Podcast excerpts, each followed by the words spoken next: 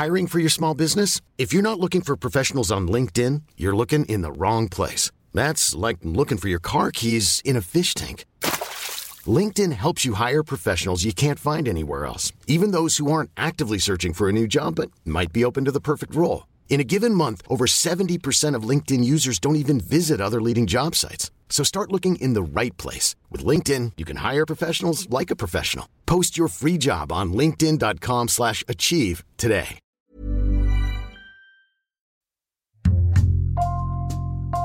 Bonjour, c'est Jules Lavie pour Code Source, le podcast d'actualité du Parisien.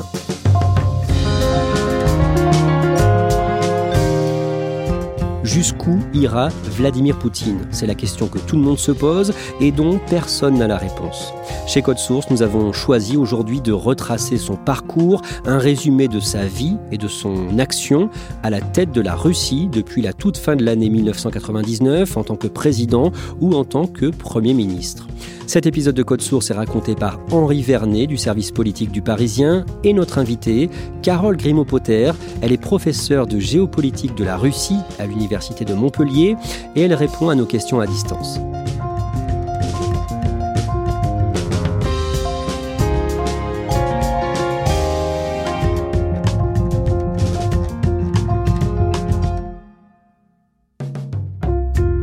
Henri Vernet, Vladimir Poutine, vous l'avez vu à plusieurs reprises. La première fois, c'était en 2004, en Russie, à Sochi, lors d'un déplacement du président Jacques Chirac. Qu'est-ce qui vous a frappé? Le côté compact du personnage. Il est campé sur ses jambes, il est ferme, il ne scie pas. Déjà à l'époque, il entourait d'un côté un peu sulfureux. C'est l'ancien espion, l'ancien colonel du KGB. Et là, ce qui me frappe, c'est une espèce de brutalité contenue on est en pleine euh, guerre de Tchétchénie. La France, elle, est en prise avec des affaires d'otages en Irak. Et quand Poutine parle de ces questions de terrorisme, il répond à un journaliste français qui lui pose la question et il dit mais comment est-ce que vous réagiriez vous si on venait comme ça violer, tuer votre sœur, vos parents, qu'est-ce que vous feriez? Il a une façon de dire ça qui évidemment n'est pas le style habituel d'un président. Alors on va voir ensemble qui est le dirigeant russe. Henri Vernet, Vladimir Poutine est né le 7 octobre 1952 à Leningrad, l'ancienne Saint-Pétersbourg. Dans quel milieu est-ce qu'il grandit? Un milieu très modeste, ses parents sont des ouvriers. Alors selon les versions, son père a travaillé dans une usine d'armement, d'autres versions parlent d'une usine qui fabriquait des wagons de chemin de fer. Et donc le jeune Vladimir, là-dedans, il est en quelque sorte livré à lui-même, il joue avec les gosses du quartier. Quand je dis qu'il joue, c'est plutôt il se bagarre, il se définit lui-même dans cette période comme une racaille, quelqu'un qui vit selon les lois de la rue. Quand il est en sixième, il découvre le judo. Et ça va beaucoup changer pour lui parce que Poutine, il a beau avoir cette espèce de compacité, en même temps c'est un petit gabarit. Et souvent il se fait un petit peu harceler par euh, les enfants de son âge, sauf qu'en découvrant le judo, eh bien, il va pouvoir riposter. D'ailleurs, plus tard, il impressionnera des camarades étudiants en mettant KO euh, deux jeunes qui importunaient une jeune fille à un arrêt de bus. Carole Grimaud-Potter, Vladimir Poutine fait des études de droit et son diplôme en poche en 1975, quand il a 23 ans, il se fait recruter par le KGB, le principal service de renseignement du RSS. Il se marie en 1983 et avec sa femme Lyudmila en 1985, deux ans plus tard, il part vivre en Allemagne de l'Est, en RDA, à Dresde. Que fait-il là-bas? Alors son rôle, euh, le rôle qu'il a occupé en RDA, donc au sein du KGB, euh, n'a pas été euh, un rôle très important. Il est occupé, il est chargé de recruter des étudiants afin de les envoyer à l'Ouest. Ce n'était pas un poste important, mais en attendant, il était dans une situation privilégiée en Allemagne, c'est-à-dire qu'il bénéficiait de certains avantages et privilèges, une voiture, des équipements ménagers très peu répandus donc à l'époque dans le reste de l'Union soviétique. En 1989, dans la nuit du 9 novembre, c'est la chute du mur de Berlin. Le mur de Berlin-Est est ce soir une masse de béton couverte de graffiti et sur laquelle des milliers de jeunes Berlinois de l'Ouest sont juchés. Que se passe-t-il pour lui concrètement à ce moment-là? Bah, D'un seul coup, il voit des Allemands, des jeunes manifestants qui rentrent dans sa résidence et qui, en quelque sorte, s'apprêtent à prendre le contrôle de la mission soviétique. Et là, Vladimir Poutine fait preuve de beaucoup de sang-froid. Le, colonel, il sort son arme d'ailleurs, il pointe, je crois qu'il tire même euh, vers le ciel pour expliquer que il n'est pas question de venir comme ça s'emparer d'un bâtiment qui recèle quand même beaucoup de secrets euh, du KGB euh, en Allemagne de l'Est. Donc il dissuade les manifestants d'entrer. Alors il minimise son rôle, il dit que lui, il n'est que l'interprète. Mais il tient bon et il garde cette bâtisse.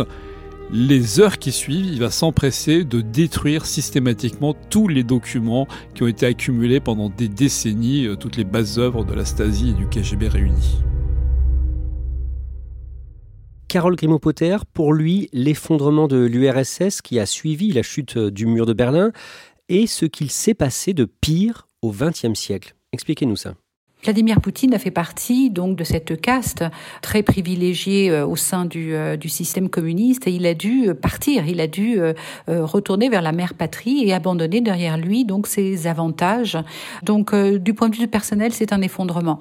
Du point de vue géopolitique, il considère donc l'URSS comme ce vaste empire qui a perdu pratiquement un quart de son territoire, avec toute une diaspora russe qui devient une minorité dans ces espaces-là. Donc c'est un effondrement, euh, un effondrement de sa vision de l'URSS, la, vision de, cette, de cet empire euh, non négligeable. Henri Vernet, après la chute du mur, Vladimir Poutine rentre en Russie où il va devenir, euh, dès le début des années 90, adjoint au maire de sa ville natale, Leningrad, redevenu en 1991 Saint-Pétersbourg. Et en 1992, quand il a 39 ans, il se met en scène dans un film documentaire dans lequel il raconte son passé au sein du KGB. После окончания университета э, мне было предложено прийти на работу в органы Комитета государственной безопасности. Il préfère maîtriser sa communication. Il sait bien que le KGB, euh, bah, c'est tout ce qui est ONI dans l'ancienne URSS qui vient de s'effondrer, c'est l'anti-liberté. Donc il veut apparaître comme un personnage qui, certes, a servi cette organisation, mais disons à l'étranger, de manière plus euh, valorisante. Le film d'ailleurs s'appelle Vlast, c'est-à-dire le pouvoir, et on y voit finalement un Poutine colonel assez fringant euh, du KGB, avec lequel il le souligne très précisément, il a rompu et prêt en quelque sorte à s'engager dans une Russie beaucoup plus moderne économiquement et pourquoi pas politiquement. Le maire de Saint-Pétersbourg, Anatoly Sobchak, perd les élections en 1996, mais à partir de cette date-là, sur recommandation, il va travailler pour euh, le président Boris Yeltsin, qui lui confie plusieurs missions de confiance, comme la gestion de tous les biens de la présidence ou encore la gestion des relations avec les régions. Carole Grimaud-Potter, en juillet 1998, il est nommé directeur du FSB, le service de renseignement qui a remplacé le KGB. C'est une ascension spectaculaire. Est-ce que l'on sait pourquoi il est monté aussi vite? On peut penser que cette ascension euh, assez spectaculaire a été euh, possible euh, en raison de ses relations anciennes qu'il avait au sein du KGB et ses nouvelles relations à Saint-Pétersbourg. Bien sûr, la rencontre qu'il a faite avec Boris Yeltsin a bien sûr permis cette ascension puisque c'est Boris Yeltsin qui lui a proposé ce poste.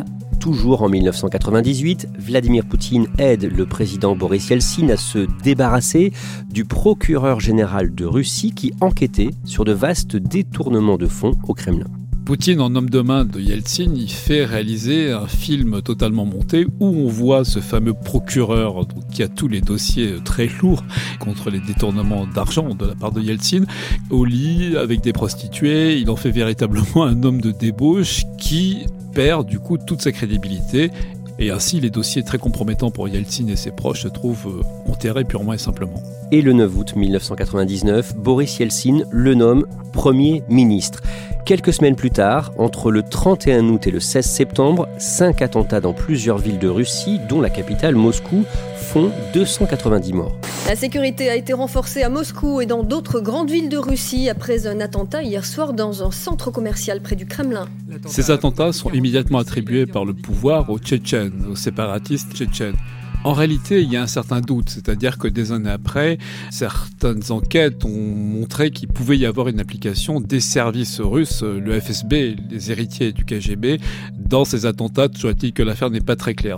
Il reste un doute jusqu'à maintenant le soupçon, même si rien n'a été prouvé, et que les services secrets russes auraient directement ou indirectement commis ces attentats pour justifier un peu plus la guerre en Tchétchénie qui débute tout juste à ce moment-là. Henri Vernet, le 24 septembre, le Premier ministre Vladimir Poutine affiche sa détermination à combattre les indépendantistes tchétchènes qu'il considère donc comme des terroristes.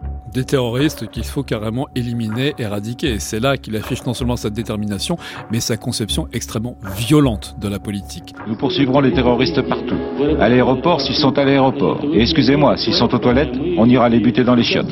Et la manière dont il parle des Tchétchènes, cette formule, elle a vite fait le tour du monde et elle a glacé dans la plupart des capitales. C'est quand même un chef d'État qui parle comme ça, c'est du jamais vu. Carole Grimaud-Potter, comment le Premier ministre Vladimir Poutine gère-t-il cette guerre en Tchétchénie? C'est un tapis de bombes qui s'abat sur Grosny et effectivement les exactions commises par l'armée russe, par les Tchétchènes, par l'armée russe, ont fait une guerre particulièrement sanglante et meurtrière, entre 300 000 et 400 000 victimes. L'armée russe reçoit carte blanche. Elle croyait avoir affaire à une guerre, elle doit en fait affronter une guérilla. La capitale Grozny détruite comme la plupart des villes et des villages de Tchétchénie, l'armée russe est enlisée et pire, elle a perdu son âme et son honneur dans la bataille. Les exactions se multiplient, viols, meurtres, raquettes, ratissage aveugle, torture dans les sinistres camps de filtration, les crimes de guerre se multiplient. Très vite, à huis clos, le Kremlin en effet interdit la Tchétchénie à tout témoin, journaliste ou personnel humanitaire.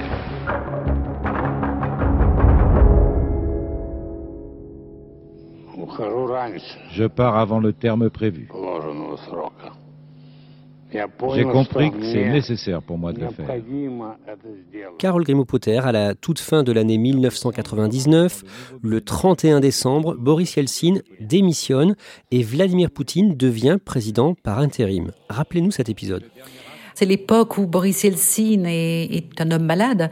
Et donc le 31 décembre, euh, il euh, décide de nommer euh, Vladimir Poutine président de la Russie et d'assurer un gouvernement de transition avant les prochaines élections présidentielles. Après une période de transition, Vladimir Poutine est élu président le 26 mars 2000 et parmi ses toutes premières mesures, il accorde l'immunité à Boris Yeltsin et à sa famille, ce qui empêche donc toute enquête de justice sur d'éventuels détournements de fonds. C'était visiblement le pacte entre ces deux hommes.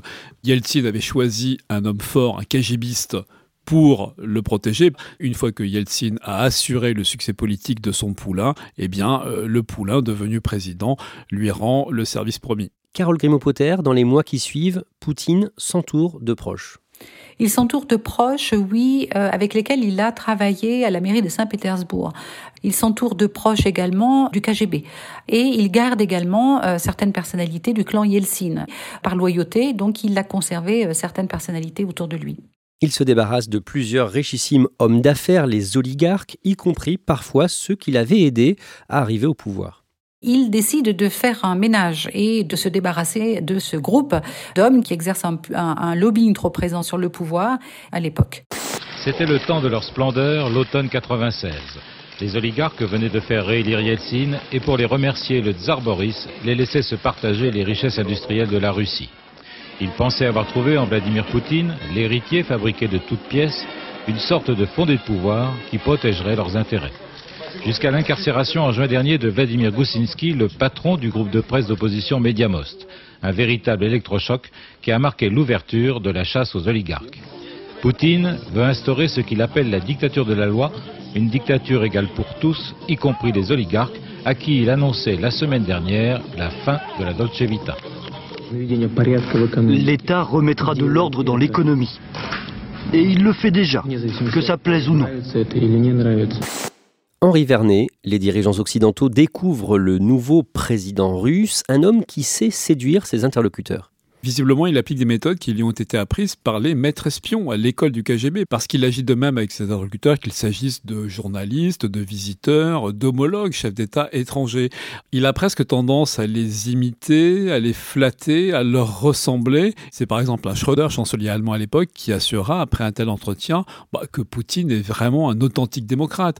Clinton et puis Bush seront séduits par le personnage, et cette faculté qu'il a à entrer en empathie. En novembre 2003, c'est la révolution des roses en Géorgie, puis un an plus tard, en novembre 2004, la révolution orange en Ukraine, qui dans les deux cas ont entraîné des changements de dirigeants, révolution mal vécue par Vladimir Poutine. C'est effectivement pour euh, le pouvoir russe la main de Washington qui manipule finalement les populations grâce à Internet, grâce aux réseaux sociaux et qui fomente finalement un changement de régime. Ce sont deux pays euh, ex-soviétiques qui changent de régime, se tournent vers l'Union européenne, demandent l'intégration à l'OTAN et donc de ce fait euh, s'écartent de l'influence russe. Au niveau de sa vie privée, avec son épouse Lyudmila, ils ont eu deux filles, Maria, née en 1985, et Ekaterina, née l'année suivante. En 2008, le magazine Moskovski Reporter ose affirmer que Poutine a une jeune maîtresse. C'est la rumeur qui court en effet beaucoup dans Moscou à ce moment-là. On voit d'ailleurs des images où Poutine reçoit cette gymnaste. Il la regarde de manière absolument euh, fascinée mais il n'est pas question d'en parler. Il fera d'ailleurs fermer immédiatement le journal qui a révélé cette liaison supposée. Vladimir Poutine divorcera officiellement quelques années plus tard. Henri Vernet, on revient à 2008. À partir du mois de mai 2008, Vladimir Poutine n'est plus le président de la Russie, mais le Premier ministre. Il a choisi de laisser sa place, en quelque sorte, à Dimitri Medvedev. Voici donc un visage auquel il va falloir s'habituer. Dimitri Medvedev, 42 ans, ancien directeur de l'administration du Kremlin et actuel vice-premier ministre. Un CV en or pour ce juriste fidèle de l'actuel chef de l'État. C'est un arrangement qui est planifié de longue date entre les deux hommes pour une raison bien simple, c'est que d'après la constitution de la Fédération de Russie, Poutine ne peut pas faire plus de deux mandats consécutifs. Et Medvedev, c'est un juriste que Poutine a connu à la mairie de Saint-Pétersbourg. C'est quelqu'un de plutôt compétent, plutôt modernisateur, assez libéral, mais il n'ira pas jusqu'à s'opposer à son maître qui continue à se comporter comme le vrai président de la Fédération de Russie. Quelques mois plus tard, en août, l'armée russe intervient en Géorgie dans deux provinces séparatistes. Après avoir soutenu les séparatistes euh, de l'Ossétie du Sud et d'Abkhazie, Vladimir Poutine décide de lancer ses troupes donc dans ces deux euh, régions et de gagner la capitale de la Géorgie, Tbilissi. L'Ossétie du Sud a autoproclamé son indépendance en 1992 après la chute de l'URSS. Elle aspire maintenant à rejoindre la Fédération de Russie, une Russie voisine dont les troupes de maintien de la paix auraient été touchées par les attaques de ces dernières heures. Et la réponse de Moscou ne se serait pas faite attendre. Selon la télévision géorgienne, des avions russes auraient bombardé la ville de Gori. Il sera arrêté le 12 août par la diplomatie de Nicolas Sarkozy, alors président français. Par contre, les troupes russes sont restées euh, stationnées dans ces deux euh, provinces séparatistes de Géorgie qui se trouvent donc au nord du pays et qui le sont toujours aujourd'hui. En 2011, Carole Grimaud-Potter, la Russie connaît de grandes manifestations contre des fraudes électorales qui ont entaché les législatives des ONG, des opposants dénoncent des pressions et dénoncent euh, finalement des fraudes électorales. Et euh, la population, euh, notamment les jeunes, beaucoup de jeunes, se réunissent donc dans les grandes villes et surtout à Moscou et on voit une, une, une manifestation géante qui se déroule contre le fait que Vladimir Poutine, à l'issue de ces élections législatives, pourrait revenir président. Je ne suis pas d'accord avec le pouvoir en Russie et le régime de Poutine. C'est révoltant. C'est encore un État autoritaire ça nous est déjà arrivé en Russie et il est temps que ça s'arrête. Vladimir Poutine réprime ces manifestations. Il y aura beaucoup de jeunes, beaucoup de Russes qui seront jetés en prison euh, après ces manifestations. Henri Vernet, à un moment, les observateurs se demandaient si Dimitri Medvedev n'allait pas essayer de prendre la place de Vladimir Poutine, l'écarter, mais non. Comme prévu, en mars 2012, Poutine se fait réélire à la présidence de la Fédération de Russie pour un troisième mandat. Oui, il revient au pouvoir et les choses s'inversent, c'est-à-dire que Medvedev, à ce moment-là, redevient lui Premier ministre.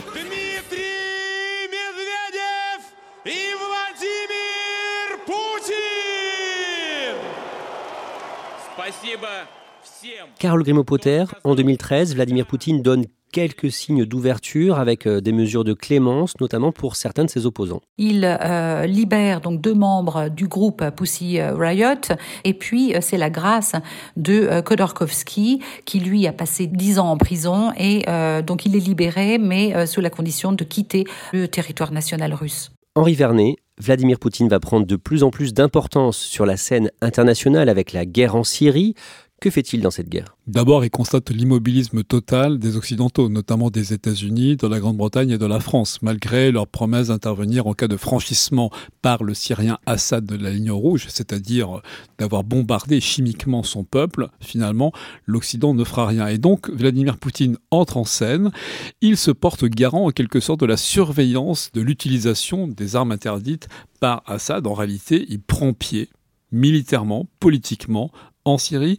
Il remet Moscou dans le grand jeu international. Le président de la Fédération de Russie, Vladimir Poutine.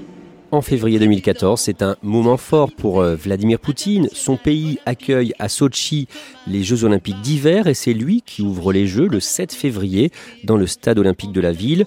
Qu'est-ce que ça représente pour lui? Le retour de la Grande Russie. En plus, cette image d'un pays euh, sportif, dynamique, euh, euh, plein de jeunesse, c'est quelque chose qui l'affectionne, ça fait partie de son récit et ça lui correspond assez puisque Poutine, c'est quelqu'un qui a un culte du corps totalement démesuré. on sait qu'il aime se montrer torse nu dans la taïga, sur son cheval.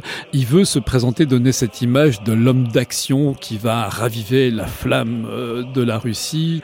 C'est une image qui, tient énormément à cœur à, Poutine, tout en frôlant le ridicule. Mais ça marche, il se présente vraiment comme le Rambo de la toundra. Carole Grimaud-Potter, quelques jours avant la fin des Jeux Olympiques d'hiver, les Jeux se terminent le 23 février. Le 20 février débute l'annexion par la Russie d'un territoire de l'Ukraine, la péninsule de Crimée les troupes russes entrent en Crimée et euh, s'emparent des sièges du Parlement et des gouvernements euh, locaux. C'est ce qu'on appelle une, la guerre hybride, c'est-à-dire une armée qui ne, se montre pas et euh, elle est accompagnée d'une guerre dans le cyberespace avec les sites et institutions qui sont hackés et également la centrale électrique de Crimée qui est hackée et les habitants se retrouvent dans le noir pendant trois jours. Donc une annexion de la Crimée qui se termine quelques jours plus tard par euh, un référendum. À partir de là, la Russie déclare la Crimée comme faisant partie de la Fédération de Russie. La situation est des plus confuses dans le sud de l'Ukraine, en Crimée, région de 2 millions d'habitants en majorité russophone, que la Russie entend garder sous son influence, alors que le nouveau régime en place dans la capitale Kiev ne lui est plus favorable. Carole Grimaud-Potter, quelle a été la réaction de la communauté internationale et notamment de l'Union européenne après cette annexion? Eh bien, 11 États seulement sur les 193 États membres de l'ONU ont reconnu la Crimée. Mais euh, l'incapacité euh, d'empêcher l'annexion par la communauté internationale a bel et bien été, euh, été révélée à ce moment-là, malgré les sanctions. C'est-à-dire que c'est à partir de 2014 que les sanctions ont pesé sur de nombreux aspects de l'économie russe et également sur des personnalités. En 2018, la Russie a accueilli le mondial de football, grand événement dont elle avait euh, décroché l'organisation en 2010. Carole Grimaud-Potter, comment a évolué ensuite, dans les années qui ont suivi, la gestion du pouvoir de Vladimir Poutine? Le ton s'est durci avec l'Occident. Le cyberespace a été euh, sévèrement contrôlé par le régime. Les médias ont été muselés. La presse indépendante est devenue de plus en plus rare. Et euh, Vladimir Poutine a également muselé l'opposition politique. Parmi les principales cibles du président russe, l'opposant Alexei Navalny. Navalny est au départ un, blogueur. Il crée une plateforme, il crée un blog dans lequel finalement il dénonce la, corruption des députés, corruption des ministres, la corruption du gouvernement. Et euh, c'est euh, lors des dernières élections que Navalny donc a été euh, empoisonné dans un avion qui le ramenait de Omsk. C'était en 2020 et Alexei Navalny a survécu, mais la liste des journalistes ou opposants tués en Russie est longue. Par exemple, Anna Politkovskaya en 2006 ou encore l'ancien vice-premier ministre Boris Nemtsov en 2015. Henri Vernet, on en vient à l'actualité récente. En juillet 2021, Vladimir Poutine publie sur le site internet du Kremlin un long texte dans lequel il parle de l'Ukraine. Il rappelle bien que l'Ukraine, à ses yeux, c'est un seul et même peuple avec la Russie, c'est le berceau du peuple slave, ce qui correspond plus ou moins à l'histoire euh, de la Russie au 9e ou 10e siècle, où un royaume, la Russe de Kiev, a été fondé, euh, qui unissait les Slaves de Biélorussie, de Russie et d'Ukraine. Le lundi 7 février, Emmanuel Macron est à Moscou. Il parle plus de 5 heures avec Vladimir Poutine. Henri Vernet, vous suivez ce voyage pour le Parisien. Que dit Emmanuel Macron du dirigeant russe? Comment est-ce qu'il s'est comporté avec lui? Il a trouvé un Poutine extrêmement déterminé, il le ressent beaucoup plus isolé, il le ressent obsédé. Il est frappé, Emmanuel Macron, par les termes qu'emploie Vladimir Poutine, les termes de neutralisation, de démilitarisation totale de l'Ukraine, et surtout ce terme abominable de dénazification. Ça veut dire que pour Poutine, le régime du président Zelensky, tout à fait démocratiquement élu, est un régime de nazis est un régime qu'il faut donc combattre et éliminer. Et ça, cette espèce d'obsession de la part de Poutine, c'est totalement désarmant vu du camp français. Depuis cette rencontre, il y a eu plusieurs échanges téléphoniques entre Emmanuel Macron et Vladimir Poutine. Il se comporte comment pendant ces échanges?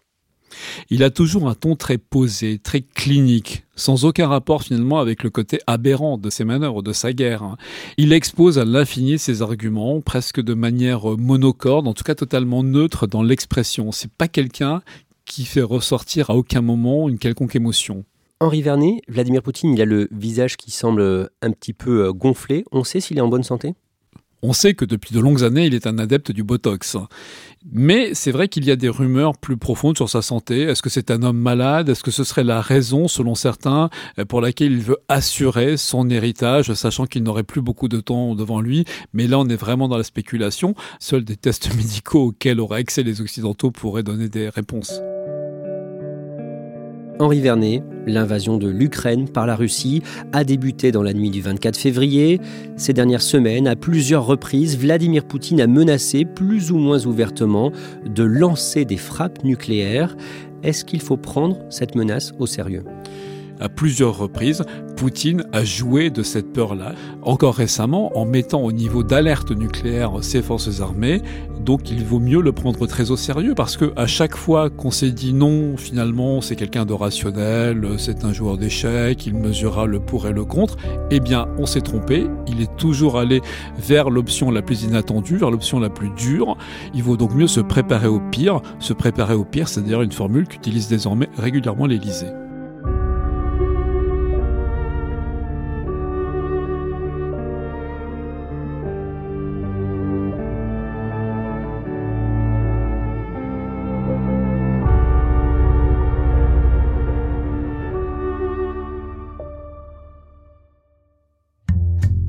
Merci Henri Vernet et merci à vous Carole Grimaud-Potter. Je rappelle que vous êtes professeur de géopolitique de la Russie à l'Université de Montpellier. Cet épisode de Code Source a été produit par Clara Garnier-Amouroux, Raphaël Pueyo et Sarah Amni. Réalisation Julien Moncouquiol. Code Source, le podcast d'actualité du Parisien, est disponible sur toutes les plateformes. Nous publions un nouvel épisode chaque soir de la semaine. Pour n'en rater aucun, n'oubliez pas de vous abonner. Et si vous aimez Code Source, n'hésitez pas à laisser un commentaire ou des petites étoiles sur votre application audio préférée. Vous pouvez aussi nous écrire directement code source at leparisien.fr.